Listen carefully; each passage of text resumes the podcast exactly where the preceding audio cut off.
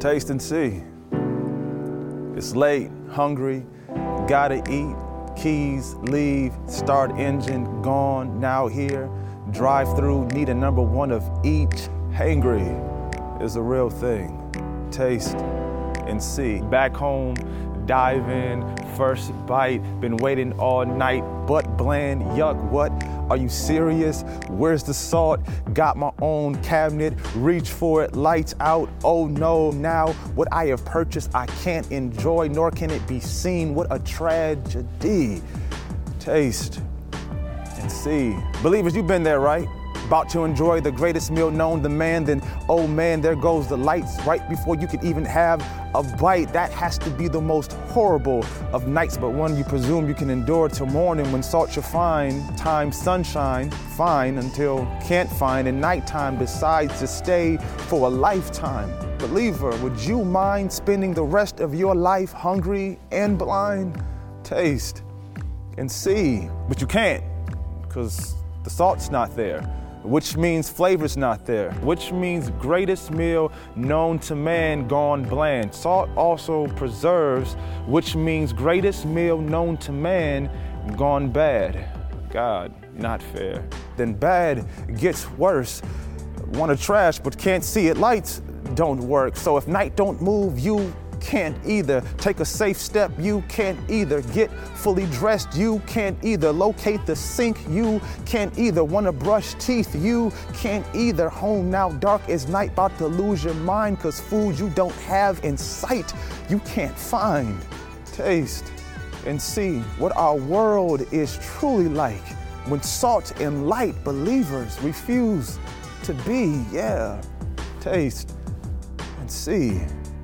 Now, what happens when salt and light are present? What a present. Lights off, switched on. Darkness can't stand it. The seeker can now find salt shaker and cabinet, meaning the meal can now come alive where once life was absent. Salt and light, what a tandem, the power of preservation and ability to head in right direction. True, flavorful sensation, pure, graceful illumination for all who accept believers' position in the bad. So good news can manifest. That's God's grace, a meal blessed. That's lighthouse for ships wrecks. That's Pierre. You got all that because salt was missing from the meal you purchased this evening? Yep, you bet. Taste and see. Taste and see.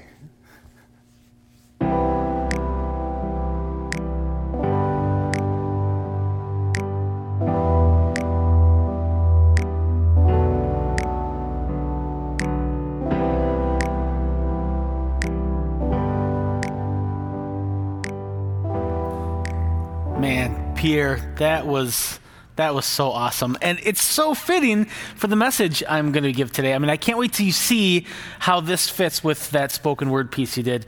Uh, great job. And uh, wow, that, that's, it's, Ruth said it was serendipitous, and I, I, think that's, that's exactly right. My name is Dan Kent. I'm a teaching pastor here at Woodland Hills, although you know, let's be honest, I'm really more of a learning pastor. Uh, I, I, seem to learn more here than I, I teach, probably. Um, but this is the first time I've uh, done a, a, sermon here without the worship, and it's a couple things. One, it's it's hard to like get into the same fire. Like when you have worship here, you come up onto the stage and you're ready to preach, and you've got this fire that that you just don't have without the worship, and uh, and it's so vacuous up here. And so don't be surprised if you see a tumbleweed blowing around back here, it's just, it's COVID. That's, that's what it is. Uh, we are in this series on salt and light from Matthew, uh, and it's such a great series. And it's funny, like, everybody wanted to be a part of this series. And we had pastors just emerging out of nowhere saying, I want to be a part of this, and banging on the windows to get in and, and climbing in through the ceiling tiles because everybody wanted to be a part of this series. And me too, because the salt and light, it's such a, a, a great metaphor, and there's so much richness and so much depth there. And I'm, I'm very honored to be a, a, part of it. And I get to close off the series. I'm, I'm putting, hopefully, putting a nice little bow on it at the end. And, uh, but, but what we're looking at is we're looking at Matthew chapter 5, verses 13 through 16. And I'm not going to read the whole thing um, because we've kind of covered it already, and I need to get to my stuff because I, I want to keep this as uh, concise as possible. Um, but in this passage, Jesus calls us to be the salt of the earth and the light to the world. And, um, and so you know, we've seen a lot of kind of richness already drawn from this text. And there's so much more that we could explore. That's how rich this text is. Uh, Tara Beth talked about how God has always wanted us to be salt and light. And Greg showed us how salt as a preservative has been understood over the years in, in different ways. And I really appreciated what Greg said that what salt is supposed to preserve uh, more than anything is our unsurpassable worth based on the unsurpassable love of God. And I think that's exactly right. What I want to do with my uh, episode in this series is I want to get real practical with salt and light. I want to look at uh, salt and light like on a moment to moment, day to day sort of level. Uh, I want to look at how do we make salt and light be part of our heart and part of our psyche in the deepest place? Because I think when Jesus calls us to be salt and light, I think he's answering an important question that we all well, we all answer. We might not all explicitly ask it, but we all answer it. And the question is, how should I be in the world? How should I be in the world? And if we don't like reflect on that question, if we don't explicitly ask that question and think about it, we will answer it. And mostly we will inherit that answer from our context. Uh, we will inherit it from the world. And, and that's, you know, fine. I'm sure that, you know, we will be in the world as, you know, practical people and pragmatic and, and civil. And those are all good things. But I think that God's call to be salt and light is an opportunity to be, an opportunity to be so much more than just practical, pragmatic, or civil. Um, a couple things about this uh, before I go into my, my message. The first thing is that notice that when God calls us to be salt and light, it's assuming a couple things. Number one, that the world as it is doesn't taste the way that God wants it to taste. That's why he needs us to be salt. And God considers the world as it currently is darkness. That's why he needs us to be light. If reality was exactly the way that God wanted it to be, the way that God designed it, then he wouldn't need us to be salt and light. Um, the world is dark and the world is saltless, and we know this. I mean, it's evil, and there's uh, ugliness and wickedness and suffering and you know, especially now that we're connected with the world, we see so often, and it's just this constant deluge of, of images of how clever and how uh, motivated we seem to be to oppress others and to leverage others uh, for ourselves. And uh, in life, in this dark and saltless place, it can really kind of knock you around, you know? It, your heart kind of turns into this like pinball in this kind of dark pinball game. Um, I don't know if that all works, but it seemed to make sense when I said it. But what works, though, is Jesus' view of the world that we are born into and that we are raised in. Jesus, uh, in, in Matthew 9.36, Matthew records this. When Jesus saw the crowds, he had compassion on them because they were harassed and helpless, like sheep without a shepherd. That is why God calls us to be salt and light so that we can help each other out of darkness, so that we can offer hope that there is a shepherd. I like what uh, David writes in Psalm 34 8. He says, and Pierre, this is where the serendipity really kicks in full blast. Come taste and see that the Lord is good.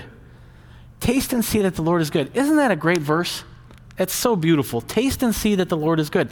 Now, that assumes, again, that um, David doesn't think that the world seems to suggest that the Lord is good. Uh, it doesn't taste like the Lord is good.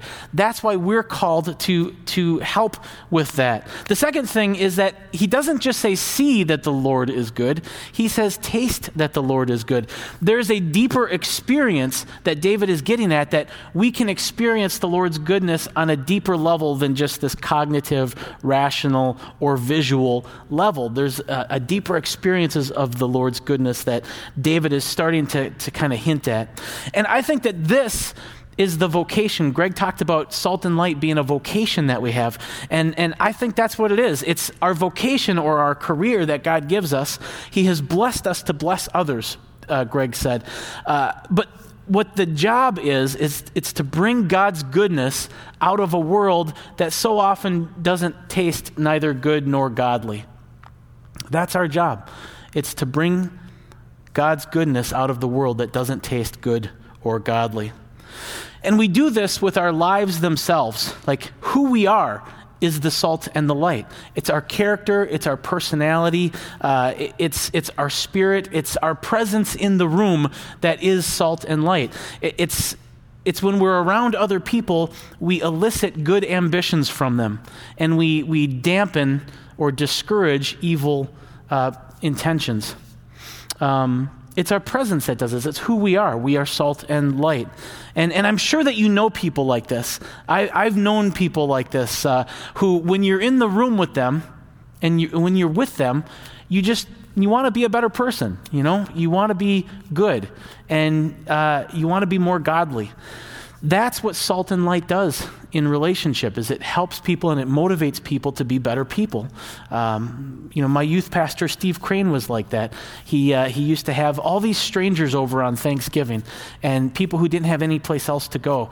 And so every year at Thanksgiving, uh, you never know who was going to be there. And uh, and all of these people from all these different paths of life, they would come to Steve's table and they all wanted to be better people when they were with Steve. And and that's what salt and light is like. That's our vocation is to bring bring that effect to the world. And so the question is, is how do we become these types of people, these types of salt and light people?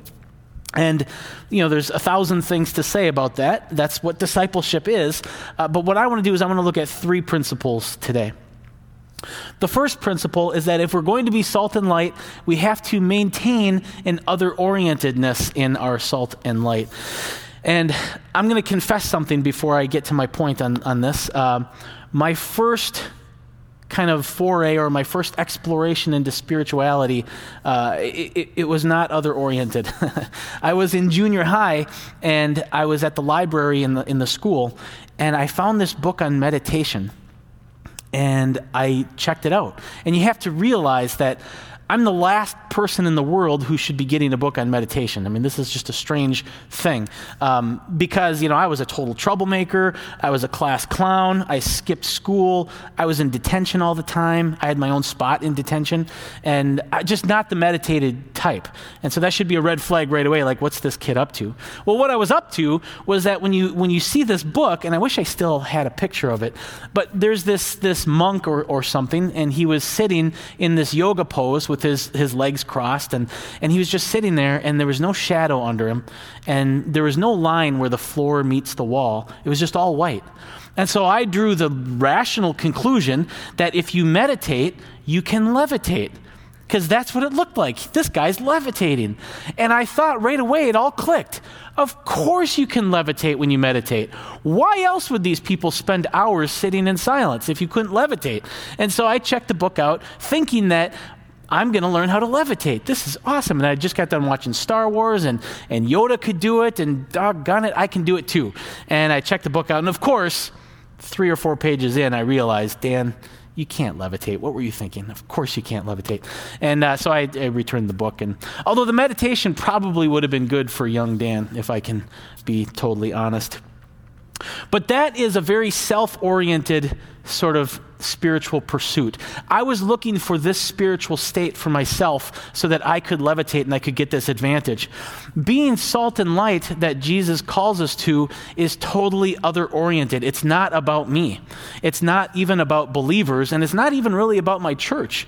Really, being salt and light is for others. It's for non believers, it's for the unchurched. Uh, that's, that's, that's why Jesus says, You are the salt of the earth, you are the light to the world. It's not about my own spiritual state. The body of Christ really is the only major organization that I know of that's primarily focused with its non members. It's primarily focused with its non members. Salt and light is exactly that. Um, and really, even when you think of salt and light, literally, they both are other oriented. I mean, salt, the power of salt is in how it makes other things taste. Uh, you don't eat a spoonful of salt, that's disgusting, it's gross. What you do is you put it on food. And, and because salt doesn't taste good on its own, but it makes other things taste good. In fact, a lot of times we take salt for granted. We don't even think about the salt when we're eating the food. That's why it can be dangerous because we don't even we don't even know where it's there. Uh, Paul Eddy said this. Uh, I think he captured it well earlier this week. He said, you know, when you're at the Thanksgiving table, nobody ever says, you know, the salt on this food is really good you don't say that because you don't even notice the salt. You just think the food tastes good. You notice it when it's not there, but you don't really notice the salt. Um, and so, salt is really how we make other people feel and how we love other people. Salt brings out the flavor in something else. Does salt bring out the bad flavor in food? Well, no, of course not. It brings out the good flavor. And so, being salt to the earth means that we also bring out the good flavor in those we connect with. Light is the same. In the same way that you don't really notice the salt, you just notice its good effects, you also don't really see light. You just see things illuminated. And, and light is also other oriented in that the power of light lies in how it illuminates everything around us. There's, a, there's an old saying that goes, The foolish traveler stares at the lightning, but the wise traveler stares at the illuminated path. There's not much value in staring at the light, it just hurts your eyes. The real value is in letting the light show you how to get to where you want to go. And so when we are a light to the world, that's what our job is too. It's helping people get to where God wants them to be. When we are one of the lights in the city on the hill, we're helping travelers get to where they want to be in a world where they would otherwise be alone and in the dark. Now, a couple things about being light and being other oriented with our light. Uh, we don't have to obsess about other people's sins. Uh, if we are the light. And because we're the light, we don't have to worry about their darkness. Uh, the fact is is that most people are already aware of their darkness. Most people are already aware of their flaws and their imperfections. They're oftentimes intimately aware of those things. In fact, what I have found is that most people are unaware of their light. Most people aren't in touch with their good features and their qualities, their, their positive qualities. And, and I think that that is a more fruitful um, kind of direction to go uh, with our light. When you are the light to the world, you don't have to think about or obsess about the darkness. You can just simply shine. And, and you can draw people out of darkness. And I think that's, that's how uh, God wants us to be. The second principle that I want to look at is the importance of holding on to both salt and light. Now, this is, uh, I'm a little kind of working this out right now, really, right here on the stage. I'm still, in fact, I totally redid this last night, and so I don't know how this is going to go, but uh, it's been really helpful for me to think of it this way, and so I hope it's helpful for you also. But what I want to look at is how salt and light, salt and light, salt and light relates to um, how we become who we want to be. Because I think when we become who we want to be uh, and, and who God wants us to be, we have to be familiar with a couple things. We have to know where we currently are, and we also have to understand what it looks like to be what God wants us to be. We have to understand the vision that we're pursuing or the destination that we're going toward. And what I want to argue is that salt has to do with orienting yourself around uh, knowing and accepting yourself and others where they currently are. And light has to do with knowing and orienting yourself around understanding where you want to go. And so salt tends to be all about kind of uh, authenticity about where you currently are and vulnerability and just honesty. And it, so it tends to be very emotional.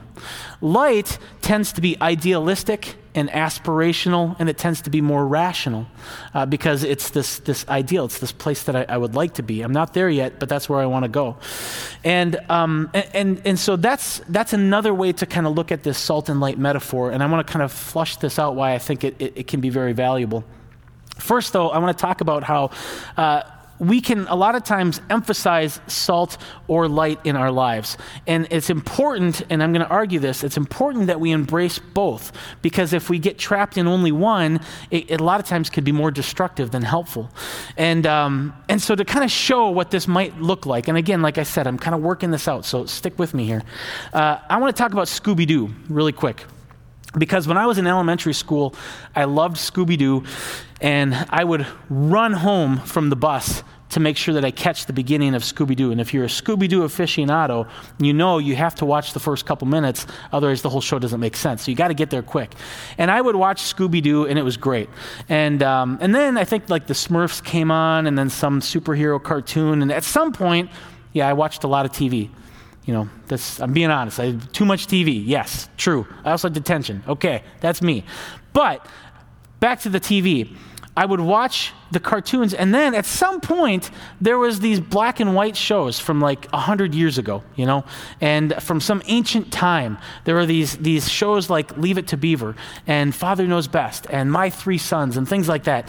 And, you know, I would watch some of those, and uh, Leave It to Beaver was probably the best uh, of those, and and uh, but you know I couldn't really get into it that that much. It it, uh, uh, it, it seemed like they were trying to like preach to me or something, and it seemed like they were operating under this idea that you know, we can help people be better people if we gave them good role models and if we offered pure and wholesome content. And, and so each of these shows, they would sort of tell these stories that always worked up until some moral point. And, and the, the conflict in the story would always resolve with some little truth, like lying is bad, or uh, stealing hurts people, or um, success can lead to pride. And, and these little kind of, and these are really great points and good truths. And, and these shows offered this little light like this. But it was just so hard to connect with the show. It, the show just came off so flat, you know, and, and, it just felt like the characters were phony. I mean, people aren't like this. People aren't like the Leave It to Beaver family. That's not what families are like. And, and so it just lacked that type of connection, and I didn't really get much on it. And what I learned early on, even though not explicitly, but I think what I picked up is that light on its own, there's sort of a thinness to it uh, it, it, lacks connection. It, it lacks power. Uh, you, if you want to help people change, you need more than light. You need to understand that individual on a deeper level. And you've probably experienced this if you've ever received advice or if you've ever given advice. Maybe you've given advice and, and people say, well, you know, that's easy for you to say. Or they might say, uh, you just don't understand. And when people say things like this, they're not they're not rejecting the validity of the light. What they're saying is that the light is not enough. You need more than light. You just don't understand. There's more there that, that you need to get at. Uh, and I think even on TV, you see that TV sort of started to figure this out. And, and as TV evolved, or devolved, however you want to look at it, uh, the characters in the shows became more and more realistic and more and more authentic. And, and the, the philosophy changed where instead of offering positive role models, the new philosophy seemed to be that maybe growth doesn't come from emphasizing who we want to be and our ideals. Maybe growth comes from emphasizing who we actually are and getting to, in touch with who we really are and that type of authenticity. And, uh, and you can see this transition in this philosophy captured really well in the movie. Uh, uh, it's called Walk the Line, and it's about Johnny Cash. And in this movie, Johnny Cash, he's looking for a record deal and nobody knows him at this point. He hasn't sold a single record yet. And he finally gets a, a, meeting with a producer, and he plays this gospel song for this producer. And this, oh man, this song, it's so corny. It's so cheesy. And in fact, the producer in the movie, he can't even handle it. He says, Stop right there. Stop, stop, stop, stop. This is horrible. He says, I can't, I can't sell this. I, I need you to give me something that I can sell. And, and so Johnny's like, Well, what do you mean? He says, Well, I need something like real. And he's like, Well, this is real. I, I, I, believe in God. And the producer says, Yeah, but I don't believe that you have the light in your heart like that. I don't believe that you're walking on cloud nine all the time. I don't believe that you don't have any doubts. I need something authentic. I need something that I can believe that you're a real person. And then the producer says this it's those types of songs that actually save people. It's when you emphasize the salt, when you emphasize who you really are, that's what actually connects with people and saves people.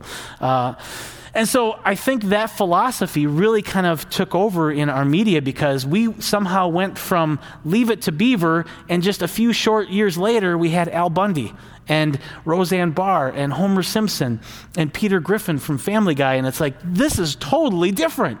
This is not the same type of philosophy behind these shows.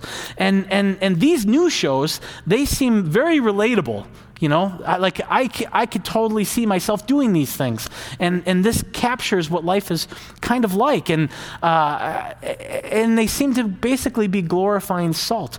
And uh, instead of kind of offering us these ideals, the kind of the best about us, these shows seem to emphasize the worst about us. And they're a riot. And they're so fun to watch. And, and there's something that's a lot more funny and a lot more. Um, I don't know, powerful about this. And I can watch these shows and just have a total blast watching these shows. But it's interesting, they leave me with an impression that when you watch The Simpsons or Family Guy, there's this sense in which personal growth, spiritual growth, moral growth, it's not that important. It's not, maybe it's not even possible. And, and there's this sense in which I can watch hours of these shows and I could walk away totally unchanged, totally unchallenged. like it makes no difference in my life. And you see this in music also. Um, for, you know, and I'm guilty of this as well. You know, for, as much as I like, uh, you know, God, I've spent my whole life pursuing God and, and theology, and, and, and I consider, you know, my pursuit of God the most important thing in my life. And, um, but when I listen to music, most of the time I listen to secular music. Now, I'm not talking about worship music. Worship music is different because worship music is about praising God, and that should be all light. But oftentimes, what I found with Christian music that's meant to be like Christian media, like music that I'm supposed to relate to, I don't. I don't relate to it. A lot of Christian music is full of light, but there's not much salt there. And, um, and so a lot of times I go to secular music. And secular music tends to be full of salt. Like I listen to secular music and I'm like, yeah, that's what life is like. That's what, I understand that. I get that. That connects with me. Uh, of course, the downside with secular music is that there's hardly any light. You can listen to hours and hours and hours of secular music, and it doesn't really make you a better person. Uh, as much as it connects with you, it doesn't actually improve you. Melvin Udall, in the movie As Good as It Gets, has one of my favorite lines of all time. He says, I'm drowning here, and you're describing the water. and I think that's what the experience of salt without light is like. It's this, yeah, you know exactly what I'm experiencing as I'm in the water here drowning, but you're not helping me get to shore. And that's what I really need. I need help getting to shore. There's something about having both salt and light that that is a lot more powerful than just having one or the other. In fact, having only one, a lot of times, I believe, can be a mask for spiritual problems or spiritual dysfunctions. So, for instance, if I'm like mostly all about salt, uh, you know, that is understanding and accepting myself and others exactly how they are, that's really great, but a lot of times that can be a mask for things like sloth or laziness or apathy. You know, that if you're slothful and apathetic, yeah, you accept things as they are. And look how spiritual I am in doing it. And, and, and so you see how that can kind of mask that, that problem. And so here's a good test. If you are around people and you feel uncomfortable with the fact that you're trying to improve and get better, or if you feel like you're being mocked and scoffed for your attempts to be a better person or a more godly person, if you feel like it's not okay to try hard, or if you feel embarrassed about your growth, the chances are you're surrounded with people or connected with people who lack light and who are emphasizing only salt.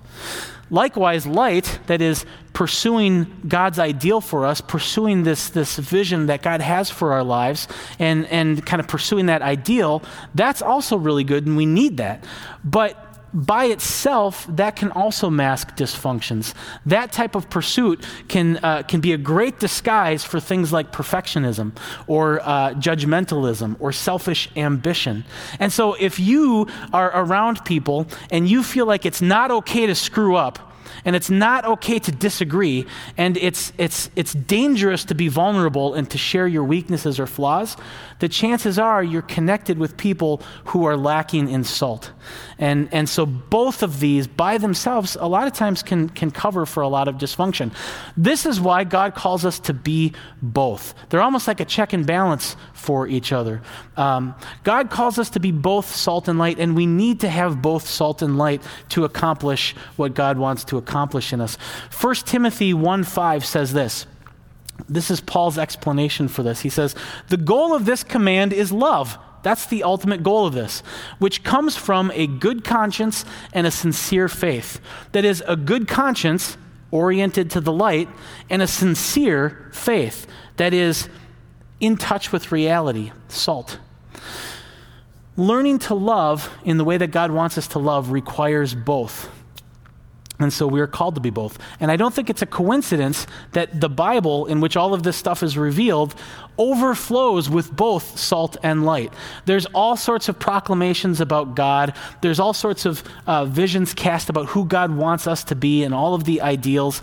Uh, but there's also a lot of salt in the Bible. There's also a lot of violence and, and betrayal and and rape and incest and all sorts of stuff. Eh, the, the Bible kind of almost embraces this fact that the ideals by themselves are not enough. We need more than ideals. Uh, it's not enough to tell us how we should be. It seems like people also need to know that we're understood as we are.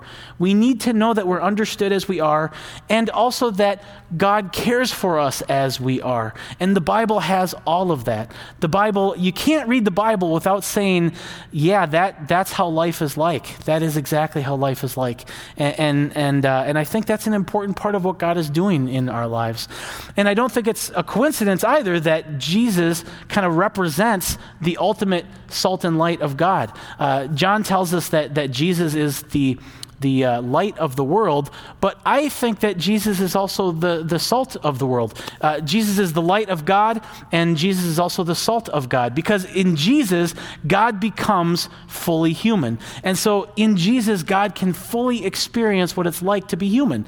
And so he knows us as we are in this very intimate, deep way. And I think we need that. We need to know that God understands us how we are. But Jesus also suffered for us, and he paid this uh, cosmically ultimate price for his love for us. And so we also know that God loves us and cares for us even as we are. And, and so the Bible and Jesus represents salt and light on a cosmic level in the heart of God, and he calls us to be that same way. Um, I think this is part of Jesus' uh, kind of criticism against the Pharisees. In Matthew uh, 23 4, he says this about the Pharisees The Pharisees tie up heavy, cumbersome loads and put them on other people's shoulders, but the Pharisees are not willing to lift a finger to help anybody move these loads. Uh, the Pharisees, they overflowed with these high standards, with these vaunted expectations for how we should live, with these moral ideals. They had sound teaching, very sound teaching about how we're supposed to be in, in, in with God. Uh, but nothing that they did actually helped anybody. As right as their light might have been, it didn't change any hearts. There was no connection with people. Uh, they didn't seem to care about people as they were. They had no salt. Uh, the Pharisees took this light of God and turned it into a, uh, what's it called? Um, an interrogation lamp. That's what it is. It's, it's, instead of using it to illuminate, they used it to criticize and to shame and to control, and, um, and, and they failed. And this is not, I don't want to just sit and pounce on the Pharisees because it's tough. Uh, church leadership sort of offers these constraints that tend to favor light over salt. Uh, even in in giving sermons, sermons tend to lean toward light and away from salt. And if you think about it, you've probably experienced this yourself. If you've been to church for a while, you've probably heard a sermon or two on divorce, let's say. And in this sermon, I would bet that uh, the, the, the pastor talked about kind of what are the conditions in which divorce is okay and what are the conditions in which divorce is not okay. Uh, and that's sort of how people kind of preach about divorce. And that's, we need that. We need to know kind of what, what's God's vision for marriage and uh, how does God accommodate for marriages that fail. Um, that's important. But I think what people need on a deeper level is they need support and guidance with dealing with the shame and trauma of their own personal divorce. And a lot of times these sermons don't even touch that at all. Uh, uh the sermons go right over the top of that. And the problem is, is that as a pastor, is if you're given a sermon, you can't you can't give a sermon for each person, tailored to each person in the congregation. You just can't do that. I mean, we've, we've got several thousand people. We, we would never be able to do that. And, and, and this is not to say that we shouldn't do sermons, it's just to point out that the kingdom of God and church can't just be about sermons. You need to have more than sermons in your spiritual walk. You need to have uh, relationships with other believers. You need to have house churches, small groups, spiritual friendships, things like that. You need to have uh, communities where you're support, uh, supported both as you seek to be more godly, but also supported when you fail to be more godly. You need people who understand you so that you can walk toward the light together. Um, you know, uh, th- one of the ministries that we have here is called the Refuge. And uh, I, I, was drawn to the Refuge right away because the Refuge really, it's built on this idea of salt and light. In fact, the tagline for the Refuge is that we are a community of grace and truth. That is, we are a community of salt and light, is basically what it is. We're a community that strives to accept people exactly how they are and to love people exactly how they are. But not just be settled with that, not just be content with that. We also want to pursue who God wants us to be. And um, the bad news is, of course, COVID has totally disrupted so many ministries. And we used to meet on Thursdays and we would have a, a meal together where all these people from all these different walks of life, different, you know, economic the strata and all that kind of stuff would come together. We'd share a meal together. We would sing songs together. There'd be a short message, and then people would go off to their refuge groups. And uh, COVID sort of destroyed that.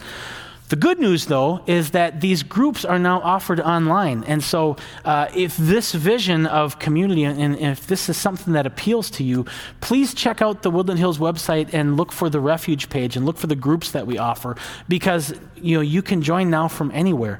And we would love to have you, and uh, uh, we would love to minister to you and also be ministered by you. Uh, the final kind of principle that I want to look at is um, I call it we need to default to salt. It, it's true that we need to be both salt and light. God calls us to be both, and, and when we lack one, things can get out of whack. But we should always start with salt. That should always be our beginning. And that's exactly how Jesus started. Jesus always led with salt. He uh, uh, embraced people exactly how they were. He, he dines with the Pharisees, he mingles with prostitutes and, and hucksters, and uh, he welcomes these large crowds with open arms, and he only asks, How can I help? How can I serve? He loves the loser with the same conviction that he loves the winner. He just, he was absolutely salt all the time. And really, it was only when a person crossed a certain tipping point, when they, I don't know, when they emerged out of the darkness just enough, where they asked, Can I follow you? It was only then that Jesus said, oh, you, you want to follow me? Okay, well, this is what that means. And that's when he started to give what that meant. And that's where the light came, and that's where the standards came. And, and Jesus never coerced or bullied people with the light, he always nurtured people with salt. He always salted people, salted people, salted people, not assaulted. He always salted people uh, so until they were ready for light. And I think that our eyes need to adjust to the light that Jesus teaches. And it's salt that helps our eyes adjust, I think. I think it's salt that strengthens us and fills us with hope so that at some point we can handle a little more light and a little more light. And I think I can prove this point. Uh, if you think about your own reading of the gospel, okay, if you're reading Matthew, Mark, Luke, and John, what gives you more hope as you're reading through these stories? Is it Jesus' commands that is light, or is it Peter's failures that is salt? Now, Jesus gives all these very important commands that you need to uh, love your, your enemy. You need to turn the other cheek when you're struck. You need to, you need to uh, not look at people lustfully because even if you look at a person lustfully, you've already committed this heinous sin in your heart. And I read those things, and that's some bright light. And I look at that, and I don't know about you, but for me, that doesn't fill me with hope that fills me with a little dread. like, I don't know if I can live up to that standard.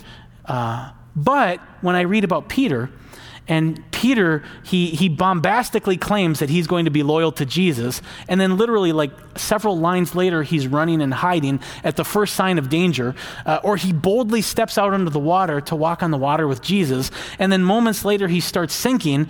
And yet, this same Peter, Jesus says, You are going to be the foundation of my church. Man, I read that and I'm like, if Peter can be the foundation of the church, well, then maybe God can do something with the mess that is me. Uh, it's salt that, that strengthens me and gives me hope so that I can pursue the light and think maybe the light that Jesus shares isn't out of my reach. Maybe it's something that is possible. It was possible for Peter, so maybe it is possible for me. God always leads with salt. Uh, but strangely, a lot of times Christians lead with light a lot of times Christians only have light. They just come at you with light. And I think it's because Christians a lot of times think that it's light that changes people. Uh, in fact, we have songs that say, Praise the Lord, I saw the light. And that it's that mentality, I think, that, that leads Christians to come at people with truth bombs and, and uh, uh, Bible verses that are out of context, of course, and billboards and, and protest signs and, and arguments and memes now on social media that are all designed to humiliate people who disagree with them. And it's just light, light, light. And I don't know what the of all that stuff is. Maybe there's some good that comes out of some of that. I don't know. But I know that Jesus doesn't lead that way. I know that God always starts with salt. And I think that being salt and light means to start with salt also as we all work toward light together. Uh, you know, in a world that's, that just loves people when they are at their best, uh, Romans tells us that God loved us when we were at our worst. And so I think that that's the direction we need to go. We need to love people even when they're at their worst. In fact, maybe especially when they're at their worst is when we need to love them. In a world that profits off of humiliating their enemies, God loved people even when our hearts were bent against him. And so I think we too ought to try to learn to love our enemies, or at the very least, not always try to humiliate our enemies. Uh, God never holds our flaws or our imperfections against us. And so I think that we too should not hold other people's flaws or imperfections against them.